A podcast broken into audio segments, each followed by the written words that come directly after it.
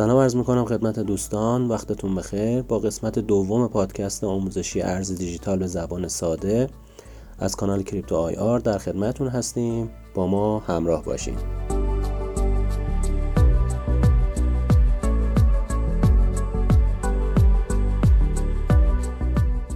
دو تا سوال خیلی مهم هست. خرید ارز دیجیتال چگونه است؟ ارز دیجیتال رو کجا نگهداری بکنیم؟ الان قرار هستش که در این اپیزود راجع به این دو مفهوم صحبت بکنیم که حالا هر کدوم که شروع بکنیم خودش داخلش به چندین قسمت مختلف و مجزا تقسیم میشه. سوال اول این هستش که خرید ارز دیجیتال چگونه است؟ ما برای اینکه بخوایم ارز دیجیتال تهیه بکنیم دقیقا همونطوری که دلار می‌خوایم تهیه کنیم یا یورو می‌خوایم تهیه بکنیم مراجعه می‌کنیم به صرافی. برای ارز دیجیتال هم به همین شکله. ما برای اینکه بخوایم ارز دیجیتال رو تهیه بکنیم باید به صرافی مراجعه بکنیم. حالا این صرافی ها می‌تونن صرافی های خارجی باشن می‌تونن صرافی های داخلی باشن. حالا فرقای اینا چی هست؟ صرافی خارجی برای اینکه ما بخوایم خرید انجام بدیم.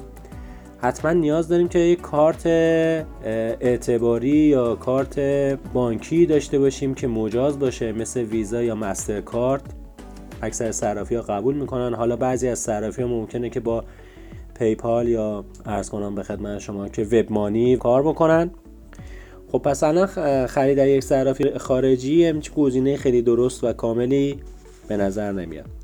حالت دومی هستش که ما از صرافی های داخلی استفاده بکنیم. صرافی های داخلی خوبیشون این هستش که شما باید داخل اون ریال بپردازید و در ازای اون ارز دیجیتالتون رو دریافت بکنید.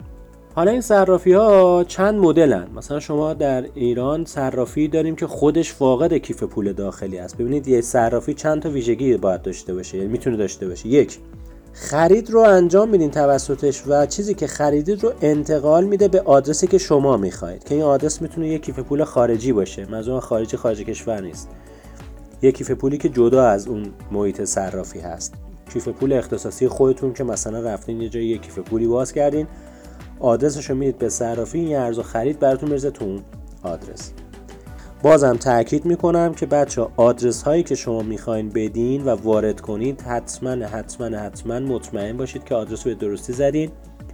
چون اگر تراکنش شما تایید بشه و منتقل بشه به شبکه بلاکچین یه قابل بازگشت و برگشت نیست.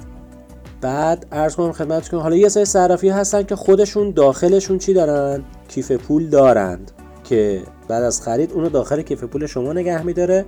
و در صورت تمایل اون رو باز انتقال میده به کیف پولی که شما به صورت اختصاصی دارید. اگر نیاز داشته باشید باید این کار هم می‌تونید انجام بدید. که در این حالت شما دو تا کارمزد باید بدید. یک کارمزد از بابت خرید و انتقال به کیف پول خود داخلی ازتون می‌گیرن.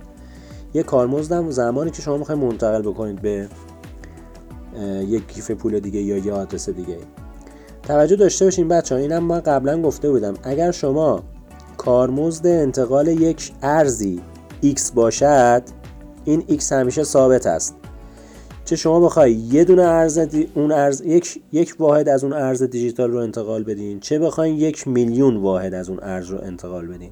در صورت کارمزد شما بر اساس قوانینی که بر بستر بلاکچین اون ارز هست تعیین میشه و نرخ ثابته. حالا ممکنه نرخ ها بعضا متغیر باشن که همه چی بستگی به شرایط و قوانینی هست که روی اون بستر بلاکچین ارز مربوطه انجام شده یا شبکه اون ارز انجام شده که بستگی به سختی شبکه و غیره و زالک و یه سری پارامتر اینها محاسبه میشن.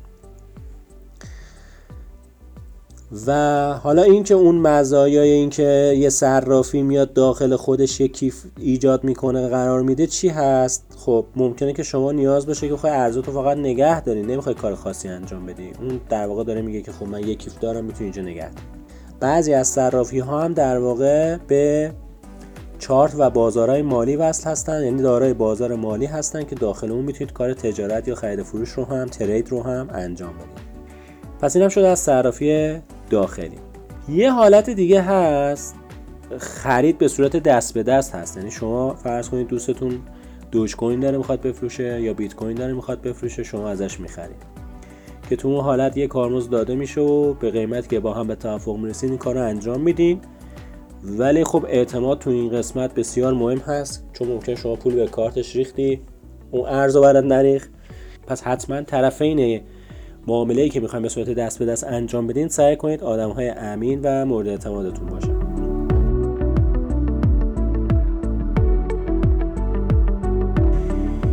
سوال دومی که الان پیش میاد این هستش که خب ارز دیجیتال رو کجا نگهداری کنیم؟ که تا یه بخشیشو الان شما اینجا با توضیحات که در سوال اول دادم متوجه شدید در سوال دوم ما بخوایم پاسخش رو بدیم. چند تا نکته رو باید توجه کنیم.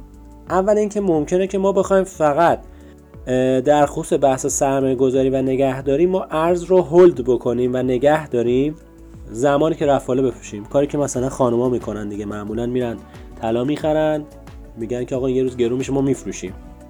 هولد کردن هم مثل همینه. شما یه ارزی رو تهیه می‌کنید یه جایی نگه میدارید وقتی گرون شد میفروشین. حالا اینکه کجا می‌خواین نگهش دارین مهمه. شما باید اینو داخل یک کیف پولی نگه دارین. حالا این کیف پول ممکنه کیف پولی باشه که توست صرافی شماست که ازش ارز رو خریدین یا ممکنه کیف پول خودتون باشه. حالا راجع به بحث امنیت بخوایم صحبت بکنیم. اینجاست که انواع کیف پولی که من در مقالاتم نوشتم می‌تونه راه چاره و کمکی باشه. اولین کیف پول که در تاپ این داستان قرار داره کیف پول های سخت افزاری هست که علاوه ریالی هم قیمت بالایی دارن. الان مثلا یک مدل کیف پول سخت افزاری مثلا لجر 15 میلیون 16 میلیون به بالا ممکنه باشه قیمتش. گران هستن. خب این کیف پولا یه خصوصیتی دارن که اون کلیدهای عمومی و خصوصی که راجعش صحبت کردیم داخلشون خودشون نگه میدارن و زمانی کار می‌کنن که شما به کامپیوتر وصل بکنید مثل شاکلیپ میمونن. وصل می‌کنید به کامپیوترتون با پورت بی و عملیات تراکنش و کاراتون رو انجام می‌دید رو بستر بلاکچین مربوطتون. حالا چند تا ارزم ممکنه که ساپورت بکنم پشتیبانی می‌کنم. مثلا یکی پول داریم فقط چهار تا ارز توشه. یکی پول داریم مثلا 50 مدل ارز رو داخل خودش نگه میداره. اینا همه مهم هستش تو این بحث. خب این سخت افزار گفتیم هم گرون ولی امنیت بالایی دارن. مسئله بعدیشون هم این هستش که شما برای اینکه بخواید کیفای سخت افزاری استفاده بکنید رویش در واقع روی این کیف ها می‌تونید یه pin code تعریف بکنید که با pin code بتونید ازش استفاده بکنید تا این حد مثلا بحث امنیت و security رو داره. دو حالت دیگه ای که یه پله بیایم پایین تر می‌تونید از کیف پول های کاغذی استفاده کنید. کیف پول های کاغذی شما وارد سایت های مربوط به تولید کیف پول میشید و عرض کنم به خدمت شما که دو تا آدرس روش هست یا public هست یا private هست. و این سایت ها معمولا رایگان هستن و می‌تونید کیف پول رو تهیه کنید. نکته ای که منتها داره اینه که اگر شما بخواید یک کیف پول تهیه کنید بیت کوین. یه, یه کیف پول کاغذی دارید برای بیت کوین. یک کیف پول کاغذی دیگه باید داشته باشید برای مثلا فرض کنید اتریوم. اتریوم کیف کاغذی نداره. یا مثلا ارزهای دیگه. به این صورت هست که خیلی کم استفاده میشه. معمولا حالا متداولش بیت کوین هست. یه نفر هست یه دونه کیف پول کاغذی بیت کوین داره و در واقع اون اندوخته ها یا پولایی که داره جمع می‌کنه یا ارزهایی که می‌خره هی میرزه داخل اون کیف و کاری به تجارت و ترید و فلان و اینا نداره و داره از مکانیزم هولد استفاده می‌کنه. نوع بعدی یه پله دیگه بیایم پایین میشه کیف پول های دسکتاپ. روی لپتاپ ها و کامپیوترهای خانگی می‌تونید این کیف پول ها رو نصب بکنید که کلیت های عمومی و خصوصی رو هم بهتون میدن. کیف پول های دسام در واقع کیف پول های هستن که مدل های مختلف دارن شرایط مختلف دارن و ممکنه تعداد مثلا پشتیبانی ارزهای دیجیتالشون متفاوت باشه یکی 4 تا یکی 5 تا یکی 12 تا یکی 50 تا ارزهای متداول در واقع دیجیتال رو ساپورت بکنن. حالت بعدیش بعد از دسکتاپ حالت های موبایلی هست که اپلیکیشن هایی هستن که رو موبایل قرار میگن که شبیه اون هستن. و خب اینا علاوه امنیت اگه موبایلتون یا گوشیتون یا کامپیوترتون دزدیده بشه هک بشه یا هر چیزی یا زمانی که به اینترنت وسید ممکنه مورد حملات هکرها قرار بگیرید. بحث امنیتش فقط توی این زمینه هست که حالا می‌تونید اینا رو خودتون با یه سری فناوریایی در واقع مدیریت بکنید.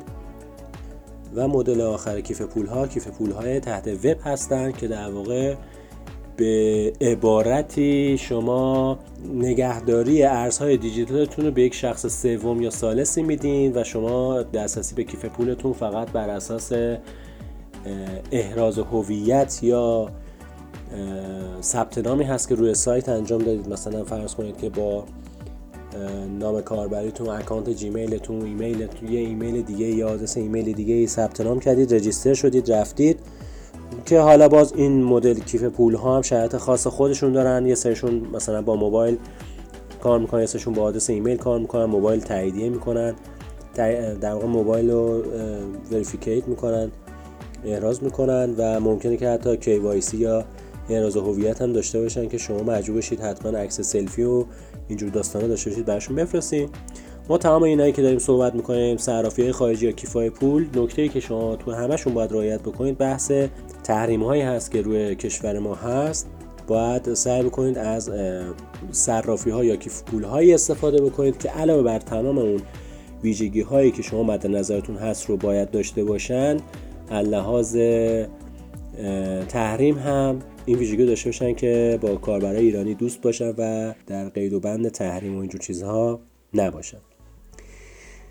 خب اینم از کیف پول ها پس ما اگر بخوایم بدونیم که ارز دیجیتال رو کجا نگه داریم بستگی داره که می‌خوایم چه کاری انجام بدیم اگه می‌خوایم فقط hold بکنیم که خب کیف پول ها رو خدمتتون توضیح دادم انتخاب می‌کنید. اگر بخواید سرمایه گذاری یا در واقع cloud mining بکنید که شما ارز رو منتقل می‌کنید به اون سایتی که باش contract یا قرارداد دارید و دیگه چیزی دست شما نیست تا زمانی که میزان سود یا profit شما به حدی برسه که بتونید برداشت داشته باشید که اونم قوانین خاص خودشو داره که به موقعش راجعش صحبت خواهیم کرد و می‌رسیم به بحث ترید که اگه خواستید ترید هم بکنید وقتی که شما خرید انجام دادین باید اون چیزی که خریدید رو به صرافی یا اکسچنجی منتقل بکنید که بخواید داخلش کار خرید و فروش ارز یا ترید رو انجام بدید که این رو هم ما جلوتر راجع صحبت می‌کنیم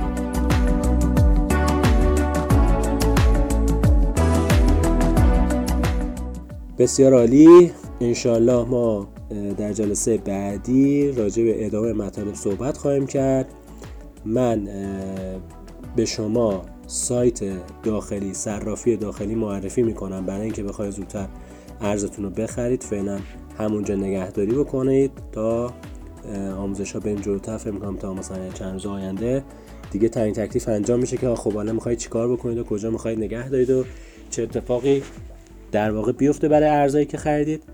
من به شما یک کیف پول معرفی می‌کنم یک سایت صرافی داخلی هم برای خرید معرفی می‌کنم و آموزش هاش رو هم می‌ذارم که بتونید هم بحث رجیستریشنش هم بحث عمل کرد و کار کردش رو باش آشنا بشید و استفاده بکنید. گام به گام بریم جلو. با من باشید. حتما نظراتتون رو بدید. بچه سوال هم بپرسید. بیگدار به آب نزنید. بذارید حداقل من به عنوان کسی که دو سال تو این زمینه هم ضرر دادم هم سود کردم بتونم راهنماییتون کنم که خدای نکرده متضرر نشید. میگم این سایت هایی هم که من به شما معرفی می‌کنم صرفا برای معرفی از چیزایی هست که خودم دارم استفاده می‌کنم. و همون حسی که شما ممکنه با ارز دیجیتال یا سایت هایی که معرفی میشه داشته باشید من خودم هم دارم باهاشون که آقا ممکنه فردا روزی در واقع به مشکل بخورن سایت ها بسته بشن یا هر چیز دیگه ای و راجع به این هم ما یه سیاست ها داریم که سیاست های ارز دیجیتالیمون هست که در جلسات بعدی انشالله خدمتون ارائه میدم. ممنونم که وقت گذاشتین. پرسود باشین. خدا نگهدار.